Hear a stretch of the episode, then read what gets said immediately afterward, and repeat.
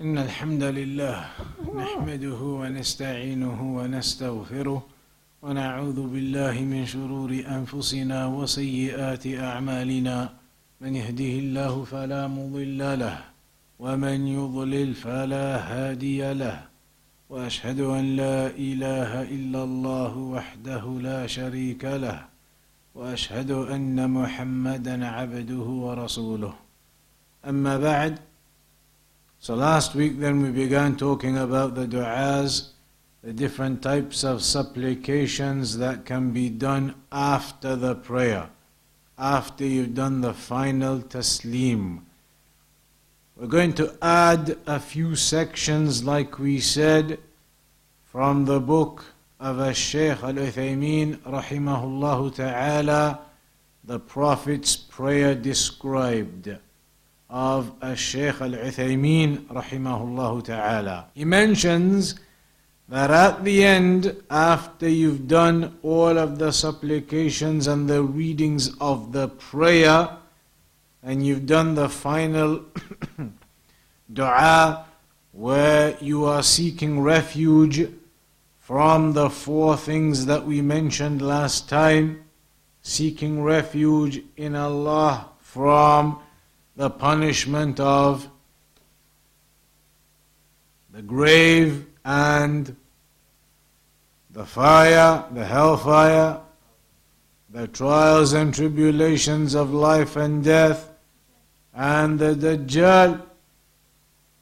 The scholars they differ over the ruling of that particular dua at the end of the prayer. Some scholars they say it is an obligation to read that dua. After you've done the rest, the tashahhud, and then Allahumma salli ala Muhammad. After that, some scholars say it's an obligation to do this dua. Allahumma inni a'udhu bika min adhab al-qabr. All of this, an obligation, some scholars say. Others they say, it is not an obligation of the prayer, but it is mustahab. And that is the opinion of the majority of the scholars. The majority of the scholars say it is recommended that you do that dua at the end before the taslim. However, the other opinion saying that it's an obligation is a very strong opinion, though you should note. It is a very strong opinion saying that it's an obligation to read this dua at the end of the prayer. Shaykh al-Islam ibn Taymiyyah rahimahullah ta'ala he mentioned the obligation of doing this dua in one of the narrations from Al-Imam Ahmad in his madhab and some of the companions of Al Imam Ahmad also took the opinion that it is an obligation to do this dua at the end of the prayer. And uh, Shaykh Al Uthaymeen he mentioned وهذا التعوذ يتهاون به كثير من الناس. Many people are slack and they don't do this final dua in their prayer. تجده إذا صلى على النبي صلى الله عليه وسلم مع أن الرسول صلى الله عليه وسلم أمر به. والأصل في الأمر الوجوب ومع أن خطر هذه الأربع عظيم فكان حريا بالمرء أن يتعوذ بالله منها في كل صلاة. That many people they are slack with making this final dua in the prayer even though the general rule is that if the prophet ﷺ commands you to do something then the rule is a command equals obligation. That's the normal default Whenever you see a command from the Prophet ﷺ to do something in the Sunnah, then the default meaning of that is obligation. unless there are other evidences or factors that may indicate that on this occasion this command is only for al-istihbab, for recommendation rather than obligation.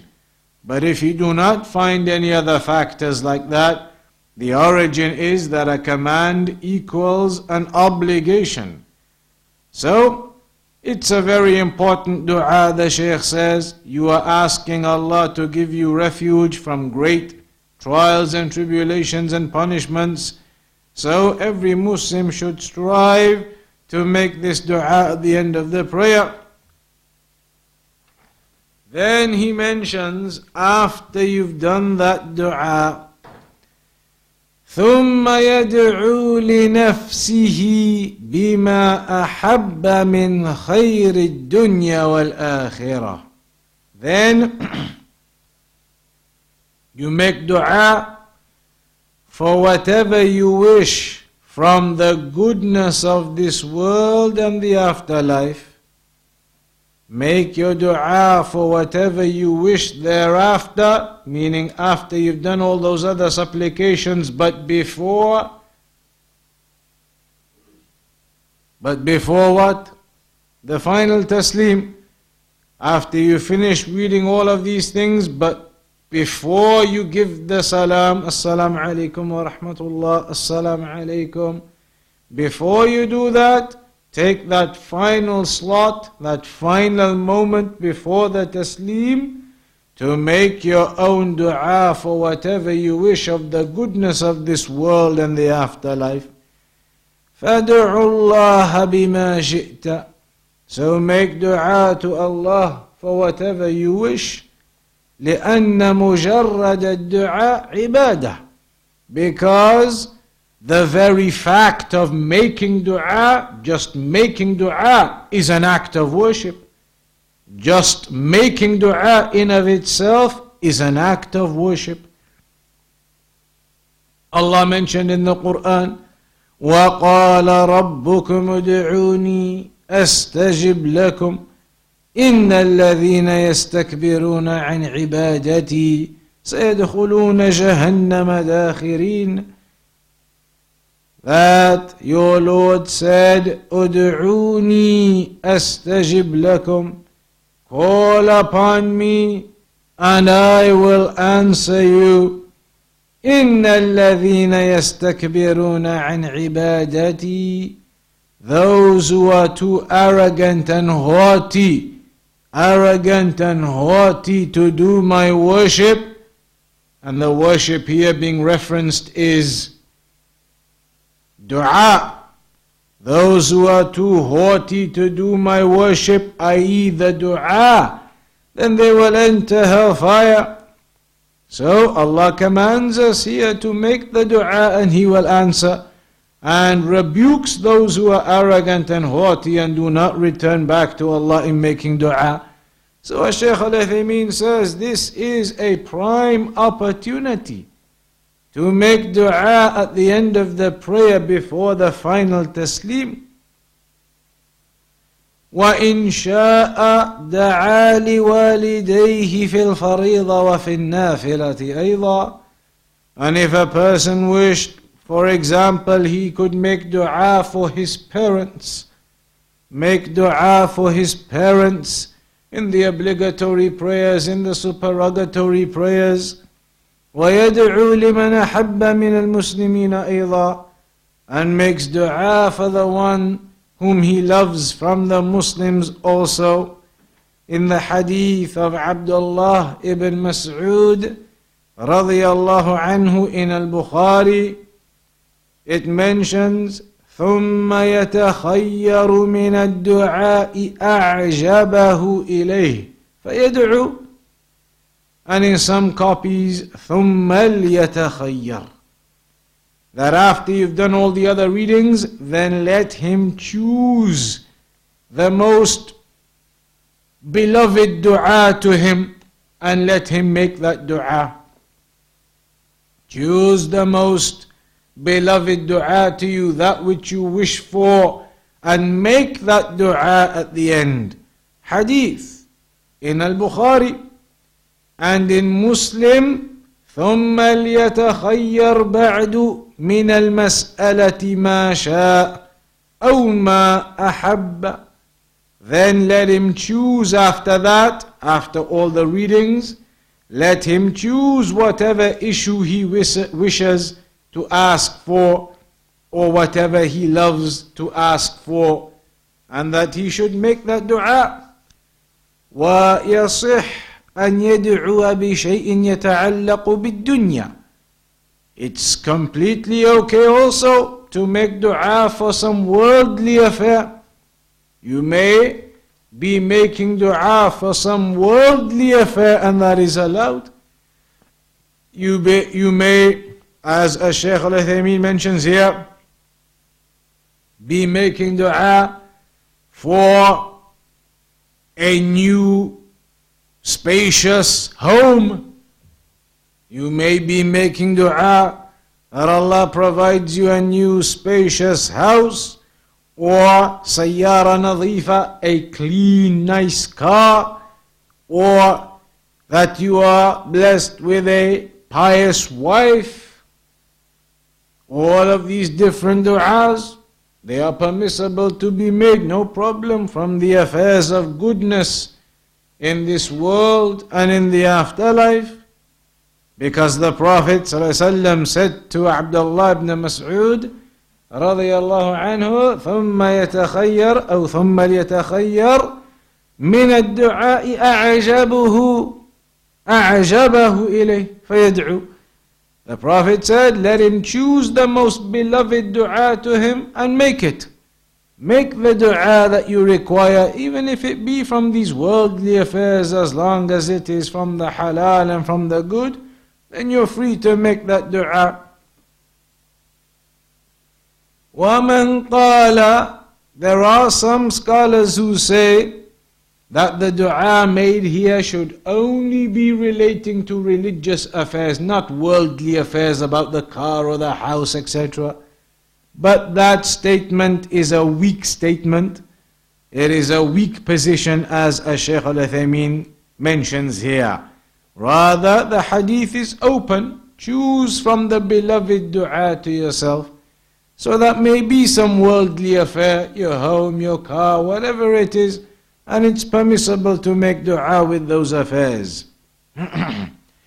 Despite that though, the Shaykh does say, you should strive to learn the authentic du'as that are mentioned in the Sunnah already, so that you can use those original actual du'as and read them du'as that are comprehensive for the goodness of this world and the afterlife.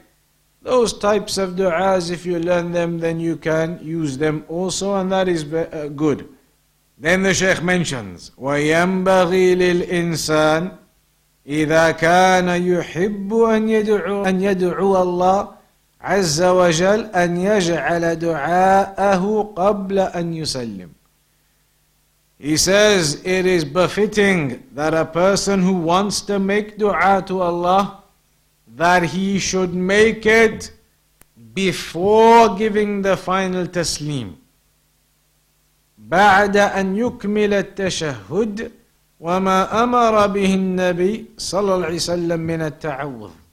After you finish the other readings, the tashahhud, and then Allahumma salli ala Muhammad, and then اللهم إني أعوذ بك من عذاب القبر when you've done those readings then you do this dua all of this what we're talking about the dua is done then before you give the taslim before you finish your prayer. وبذلك نعرف أن ما اعتاده كثير من الناس اليوم. كلما سلم من التضوع ذهب يدعو الله عز وجل حتى يجعله من الأمور الراتبة والسنن اللازمة. فهذا أمر لا دليل عليه. والسنة إنما جاءت بالدعاء قبل السلام. The Shaykh says, we know therefore and we realize that what many people have taken as a habit these days that as soon as they give the salam, they finish their prayer, then they start making their dua. As though it is a sunnah of the prayer. As though it is like a sunnah of the prayer. You give the salam and straight away start making dua. That is not a sunnah of the prayer. That is not how it is done. There is no evidence for that. The dua is done in the prayer.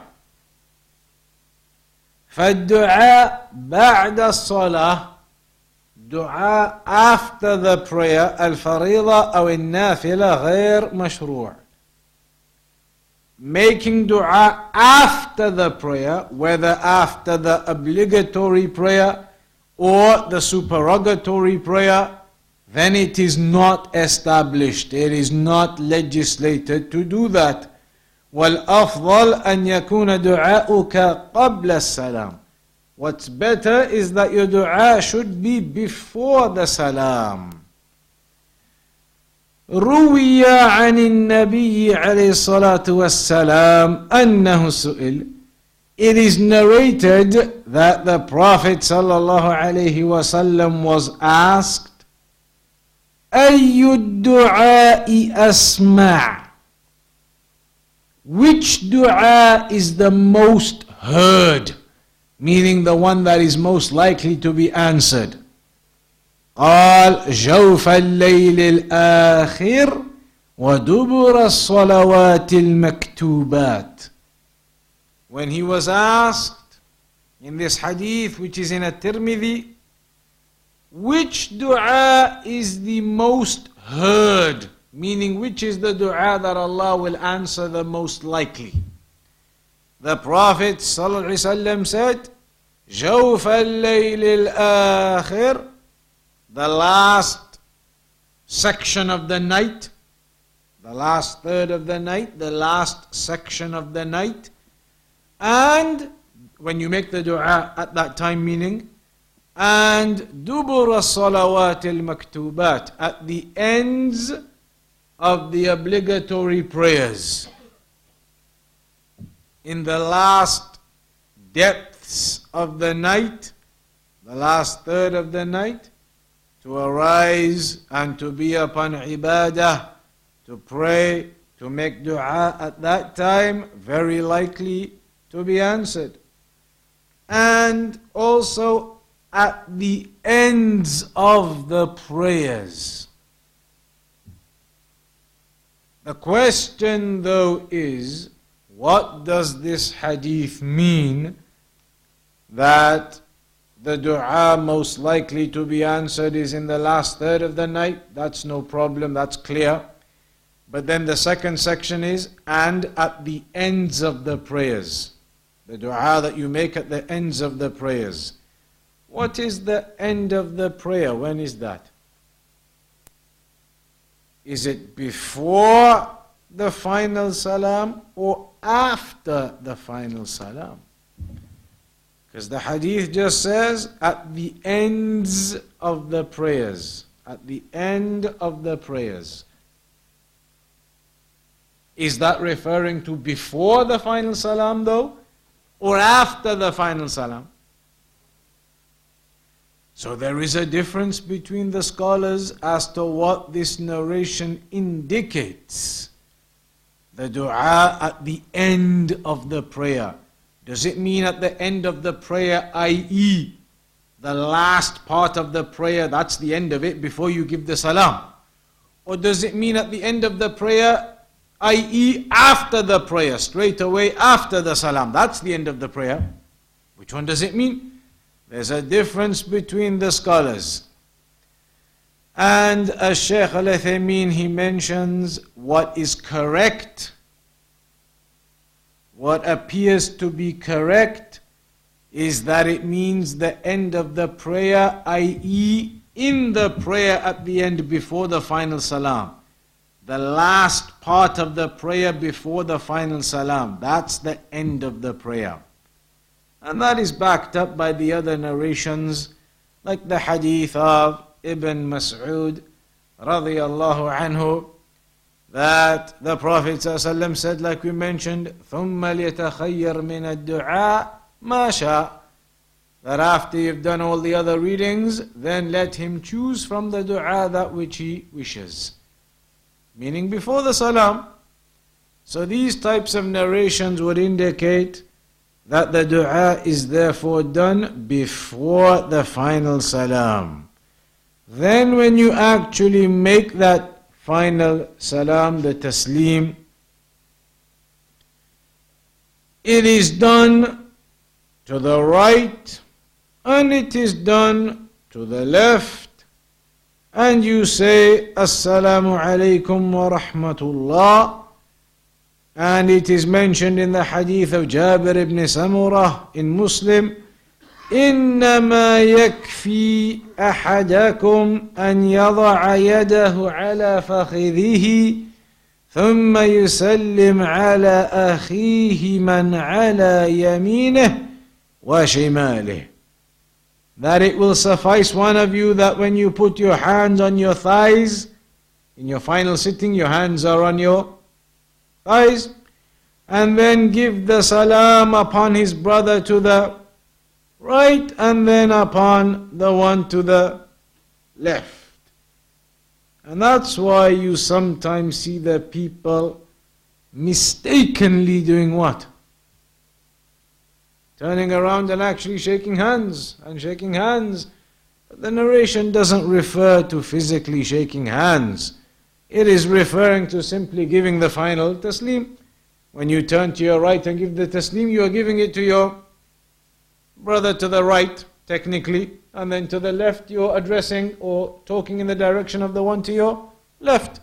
So it doesn't mean physically shaking the hands, but it's simply giving the taslim in both directions.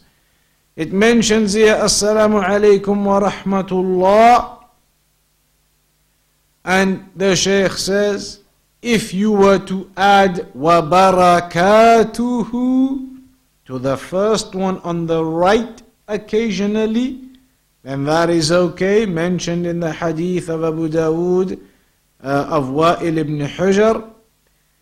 And when you do it as well, when you give the final taslim and you move your head to the right and to the left, it should be done fully, that you move your head fully across, so that the whiteness of your cheek is apparent, and then move it fully across the other way, your cheek is apparent, not just slightly and slightly. But as much as you are able physically uh, uh, to move your head and to bend it to the right, and then move your head and bend it to the left.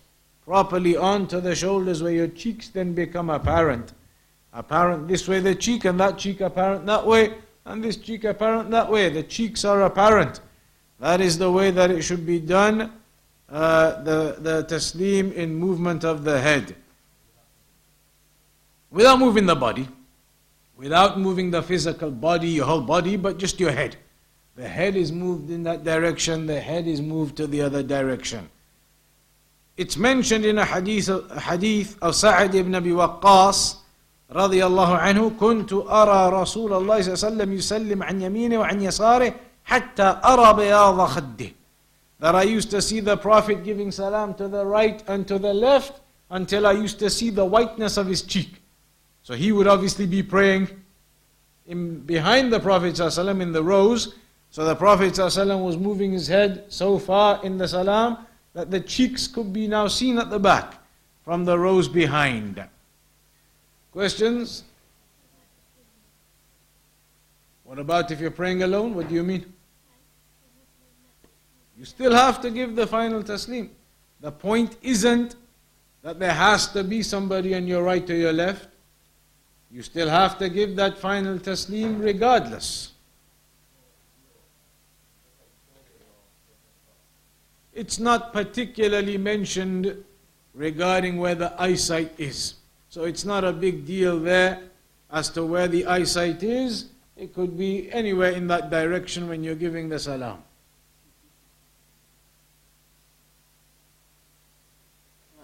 Those kinds of movements, it, there's nothing specific mentioned in the Sunnah about any movements, but simply that you take it to the right and you take your head to the left. And as we know as well, there are some narrations indicating that you can just give the final taslim occasionally just to the right. One taslim, and that is mentioned by Al-Shaykh Al-Albani, and the evidences for that in his version of the Prophet's prayer described, uh, in his explanation of the Prophet's prayer described. So then after that, you've given the final taslim, then you go on to the supplications that follow. And this is what we were talking about last week. So here Shaykh al-Uthaymeen mentions from the supplications after the taslim is to seek forgiveness. So you say astaghfirullah, astaghfirullah, astaghfirullah. You say that three times. Three times astaghfirullah, astaghfirullah, astaghfirullah. And also it's mentioned in the hadith of Thawban that the Prophet ﷺ, when he finished his prayer, he would seek forgiveness three times. Astaghfirullah, astaghfirullah, astaghfirullah. And then he would say, اللهم أنت السلام ومنك السلام تباركت يا ذا الجلال والإكرام that we spoke about last time, last week we covered it. We mentioned that dua, Allahumma anta salam wa minka salam, tabarakta ya dhal jalali wal ikram. And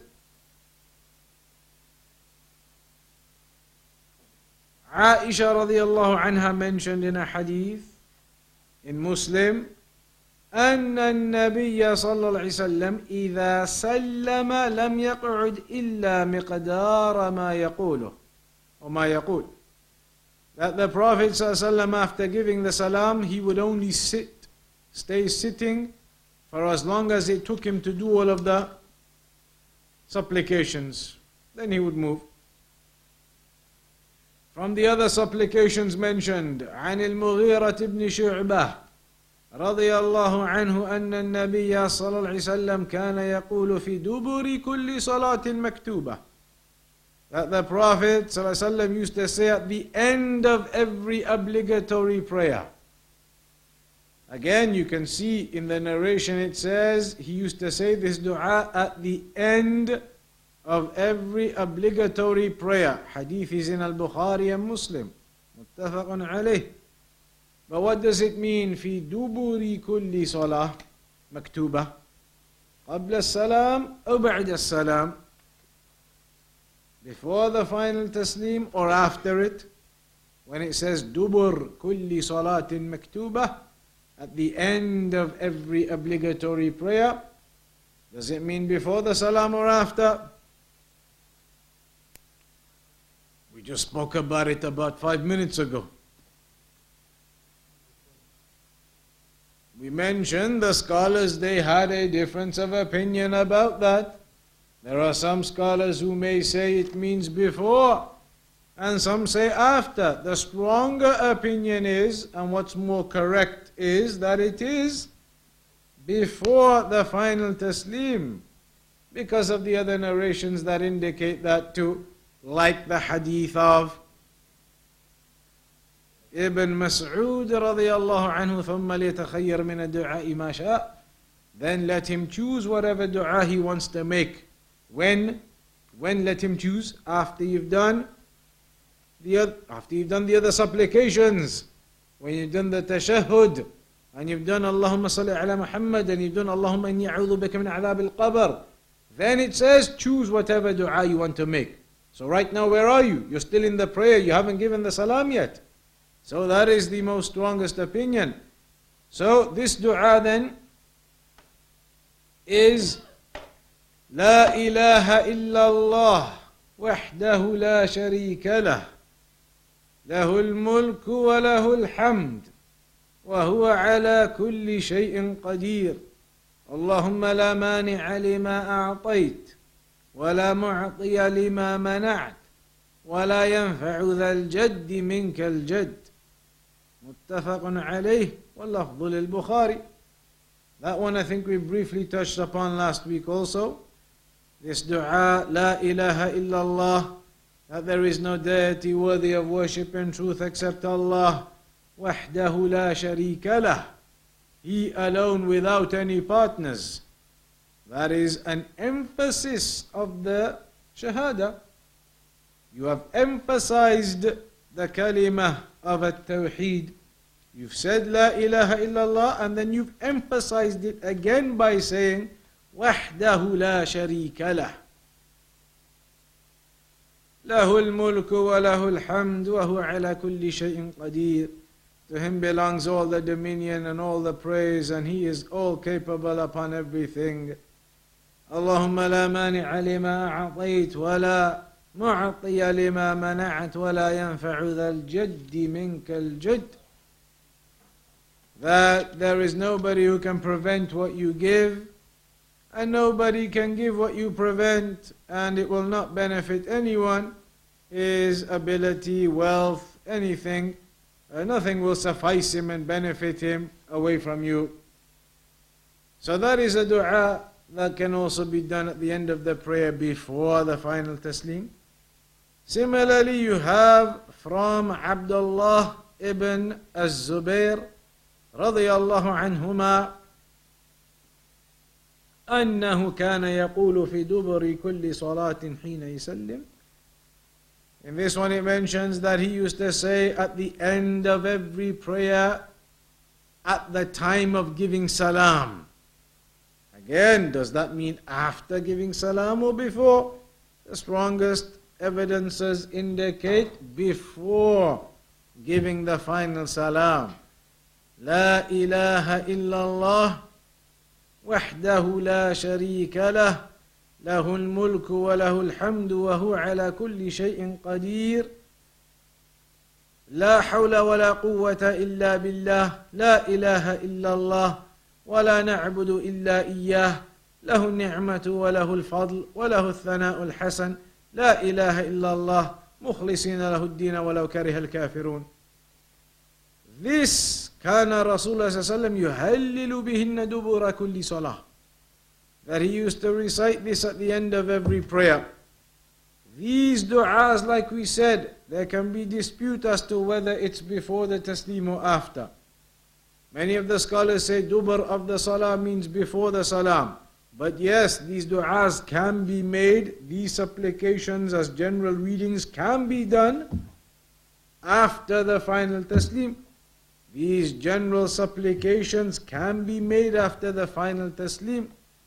Also, and Sa'ad ibn Abi Waqqas, that the Prophet ﷺ used to seek refuge at the end of every prayer with these words Allahumma inni a'udhu bika min al-bukhl وأعوذ بك من الجبن وأعوذ بك أن أن أرد إلى أرذل العمر واعوذ بك من فتنه الدنيا واعوذ بك من عذاب القبر رواه البخاري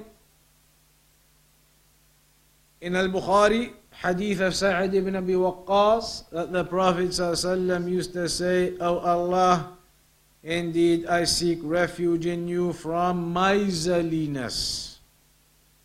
I seek refuge in you from miserliness. وأعوذ بك من الجبن and I seek refuge in you from cowardice.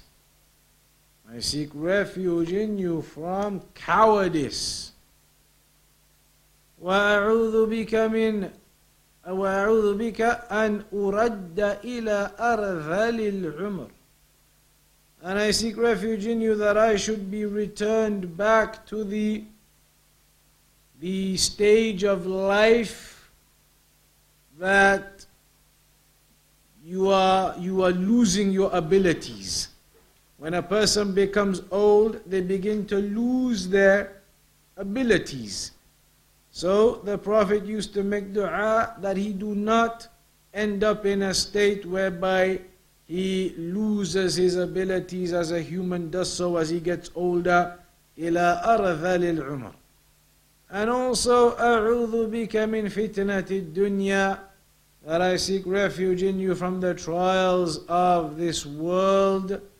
وأعوذ بك من عذاب القبر and I seek refuge in you from the punishment of the grave.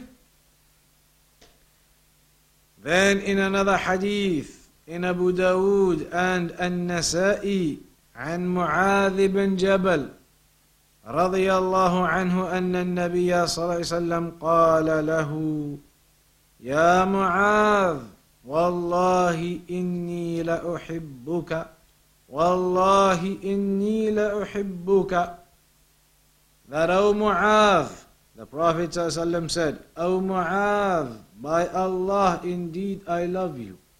By Allah indeed I love you. أوصيك يا معاذ I advise you, O Mu'adh, لا تدعن في دبر كل صلاة تقول Do not leave off at the end of prayer from saying, Allahumma a'inni ala dhikrika wa shukrika wa husni ibadatika. That, O oh Allah, aid me upon your remembrance, upon your dua, and upon gratefulness and thankfulness to you and upon the perfection and goodness of worship to you. The Prophet ﷺ told Mu'adh ibn Jabal, do not leave off, don't forget to say these words at the end of the prayer that, O Allah, aid me upon your remembrance and dua, aid me upon gratefulness to you and thankfulness, and aid me upon perfection and goodness in my worship to you. Then also, عن مسلم ابن الحارث التميمي أن النبي صلى الله عليه وسلم أسر إليه فقال إذا انصرفت من صلاة المغرب فقل that when you leave the Maghrib prayer then say so this is definitely after the salam اللهم أجرني من النار سبع مرات Oh Allah, protect me from the fire seven times. Seven times. فإنك إذا قلت ذلك ثم مت في ليلتك كتب لك جوار منها. And if you were to then die that night, protection for you from the fire would be written. وإذا صليت الصبح فقل كذلك فإنك إن مت في يومك كتب لك جوار منها And similarly after the Fajr, say that. After the Fajr prayer. Because if you die during that day then, you will similarly have gained protection from the fire. These narrations, this one is in Sunan of Abi Dawood, أخرجه أبو داود في كتاب الأدب باب ما يقول إذا أصبح In Sunan Abi Dawud, the chapter of what a person says when he arises. It's in Sunan Abi Dawud. There may well be some discussion over the status of the narration because we know the Sunan, in the books of the Sunan, not every single hadith is absolutely authentic. And that is not because of the weakness of Al Imam Abu Dawood or Al Imam Al Nasa'i or Al Imam Al Tirmidhi or Al Imam Ibn Majah. It is not because of their weakness they didn't know that these narrations are weak. Some of them may be, but some of them, even though they knew that there is some speech regarding the narrations, they would still put them in. But why? Why would they put hadith into their books? Sunan Abi Dawood, Tirmidhi, Ibn Majah, Nasa'i. Some hadith they put in there knowing that there is some speech about these narrations and their authenticity. Others maybe they didn't realize and the change they had and whatever. But sometimes they knew that there is some issues there, but they put the hadith in anyway. Al Bukhari and Imam Muslim never did that. How come the rest of them did it? In case it's true, but that's a bit risky, then you're telling people this is a hadith and it might not be. Let the people know what. But they didn't necessarily always do that though. They didn't necessarily clarify every single narration. Imam Tirmidhi often does. It sometimes, but not every single narration. But what was their reason though?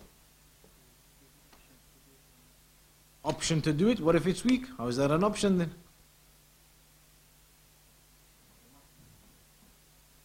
Maybe sometimes, but you have to understand, and this is what comes into it in studying properly, talab al-ilm, students of knowledge, when you're going to study more and more.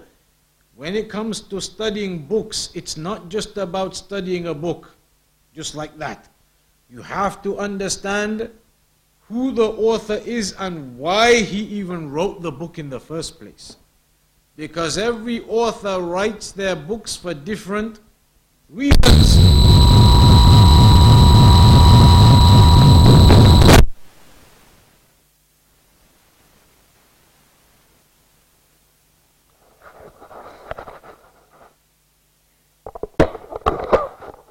Every author writes their books for different reasons. Al Imam al Bukhari he wrote Sahih al Bukhari or he put together all of those hadith with the purpose of making sure that this is a book full of just pure authentic narrations. That was his objective. Was that the objective of Al Imam Abu Dawud, for example, or Al Imam Al Nasa'i? They never said that these books of hadith are like what Al Imam Al Bukhari did or what Al Imam Muslim did. Their objective was different here. The objective of Imam Abu Dawood and the other books of the Sunan was to highlight the various Sunan that people have relied upon for the conclusions they've come to. So now there may be some madhahib, for example, this narration right now. Some of the madhahib, they may say absolutely it is a sunnah to read this dua after the prayer. Some scholars may say the narration is weak though. But if you come across these madhahib saying that's a dua you're supposed to read, then it may be required for a student of knowledge to know why this particular madhab has come across this opinion, where have they got it from. So Al Imam Abu Dawood put those narrations into his sunan so you could see the reason why certain madhahib have come to the conclusions they've come to. He is showing you, look, there is this hadith. It may have some issues with it, it may have some weakness with it, but that's the hadith that they use to claim their position and their madhab for this, that, the other. So it's more like an encyclopedia in that way. That you have access to the different narrations that are used, the different sunan that are used by the different madhahib and the schools of thought. You have an understanding of what their sources are and where they got these positions from. That was more kind of the objective of Al Imam Abu Dawud and the books of the Sunnah. To give you a type of encyclopedia in the affairs of the narrations and the hadith that are used in understanding fiqh. They may not all be authentic, but their purpose isn't that. Their purpose is to show you what is used by the people used by the madhahib, and if there is speech in those narrations, that is another affair to clarify. So this narration, as Shaykh al-Albani, others, they may consider this narration to be weak, and it may well be the case that the narration is not authentic. So if that be the case and it is established, this dua would not be recited at the end of the prayer. But for the scholars who consider it to be legitimate and sufficient in authenticity, they will say it is a dua that can be read. In those situations, you look at the narrations, you look at the statements of the scholars, and you make a judgment to the best of your ability where you see something to be correct. For the ones who aren't, then you follow whom you trust from the scholars in their judgments. And certainly a Shaykh al-Albani is somebody trustworthy in his judgments on hadith without a doubt. So that is another one of the supplications. After that, there are also other supplications, famous ones, of course, after the prayer that you do are when you say Subhanallah, Alhamdulillah, Allahu Akbar. So that is done after the takbir. Question is, how many times do you do it? 33. So, uh, Subhanallah 33. Alhamdulillah 33. Allahu Akbar 33. So you're saying, you're saying Subhanallah 33, Alhamdulillah 33, Allahu Akbar 34 to make a hundred. You said Subhanallah 33, Alhamdulillah 33, Allahu Akbar 33, that only makes 99. So you're saying the 100th is La ilaha illallah wahdahu la sharika lah, له الملك وله الحمد وهو على كل شيء قدير. That makes 100 then. Okay. Both of those are correct. So you can say Subhanallah 33, Alhamdulillah 33, Allahu Akbar 33, and then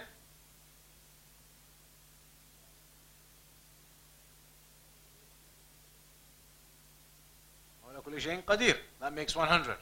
Or you could say subhanallah 33, alhamdulillah 33, and Allah Akbar just 34. And that makes 100 done.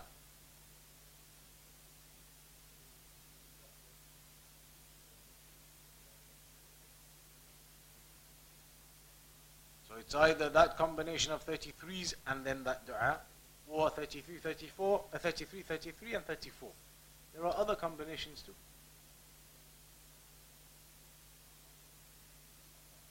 10. So 10 subhanallah, 10 alhamdulillah, 10 Allahu Akbar. Think. You've seen it with your own eyes? Long time ago with your very own eyes. Huh? What about this first? 10, 10, 10. It's okay too. So, to say it ten times each is correct. Your eyes did not deceive you. Ten times Subhanallah, ten times Alhamdulillah, and ten times Allahu Akbar. That is a combination that is allowed to. And then 25 is a combination mentioned, but how does 25 work? Subhanallah 25, Alhamdulillah 25, and also in there, La ilaha illallah 25, and then at the end, Allahu Akbar 25. So altogether, how many combinations there? Four possible combinations. And this is what is known as at-tanawwu' not a tadad. This is variation within the sunnah which is all permissible. It is variation that is all permissible. It is not a case of contradiction. It's not like, okay, one hadith is saying 34, 33, and one saying 25, one saying 10. Contradictions. It's not like that. These are examples where the scholars speak about as variations within the sunnah which are all allowed. So these are four variations, they're all allowed. You wouldn't do them combined, one variation after the prayer. You don't do one variation, then start again and do another variation, and start again, do another variation. One of them after the prayer. Next prayer, you could do a different variation. Yeah. Uh.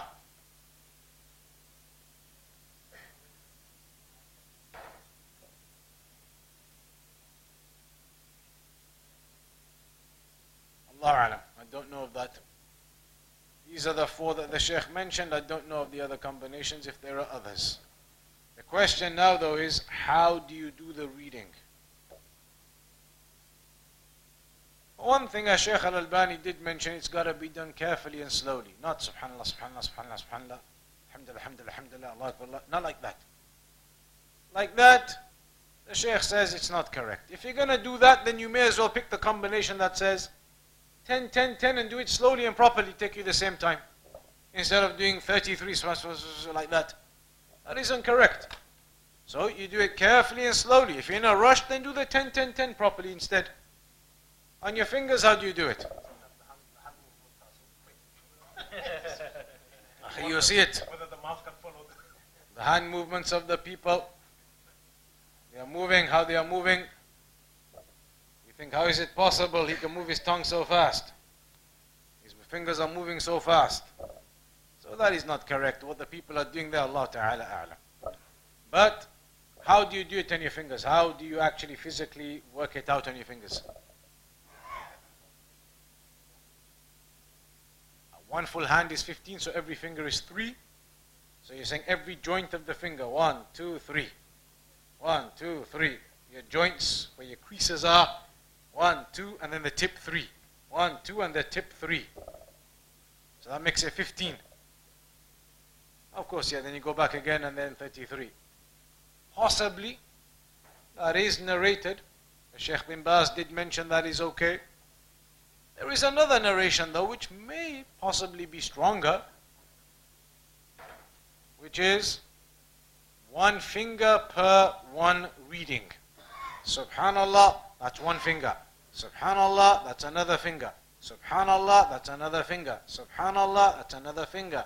Subhanallah, that's another finger. You've now closed your hand and you've got a clenched fist. So, one finger per one reading. And in that way it mentions you clench your fist. Every time you finish, your fist becomes clenched. Every five it becomes clenched. So that is mentioned as the one per finger, and that's in Sunan Abi Dawud. Outside finger. It's mentioned from the outside finger and you come in. From the small finger coming in. One, two, three, four, five, the fist becomes clenched. Hmm. Wait, wait, we haven't done that one yet You're jumping ahead. Questions on today's topic first. Right hand. It should be on the right hand. Those uh, uh, are done, the supplications are done upon the right hand. The general rule is all of the good acts, clear and pure acts and worship are upon the right hand. Whereas the left hand is used for cleanliness, cleaning yourself, etc. So generally, all these types of things are right hand. It's not correct? Uh, the takbir, all of the takbirat, not just the opening takbir. When you raise your hands, the level, the minimum level is the equal to your shoulders. People, when they just flick their hands like this, just flick their hands up to their chest, like barely just there and go, that's not, that's not rafa' al-yadain. Rafa' al-yadain is to the shoulder level minimum above that, between the earlobe and the shoulder, up to the earlobe sides, anywhere in that area. That's where the raf'ul yadain is. Opening takbir and the other takbirat. That's the level where the raf'ul yadain is supposed to be. So people doing it below that, you're not raising your hands properly. That isn't raf'ul yadain properly. Do it properly. Yes, palms facing towards the qibla, not like this. People might do this as well. Inside your palms coming, palms forward facing forward facing to the shoulders or a bit higher to the earlobes, anywhere in that area forward facing, that's the Raf' al-Yadain. That's all incorrect. The, the palms forward. No, no, but it's not uh, uh, this way. The palms are facing forwards. Last question. It's possible, there is a narration about it. It is possible to do Raf' al-Yadain at that moment as well. There are some evidences possibly indicating that too. We'll have to round off there. Well, uh, next week there's no class, remember. Next week is the conference in Cardiff.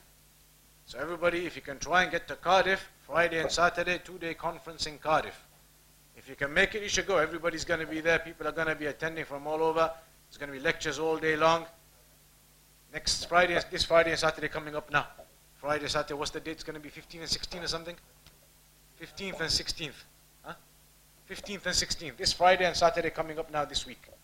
So whoever can make that go there, there will be no class on here on Saturday, inshallah. So we'll round off on that for today.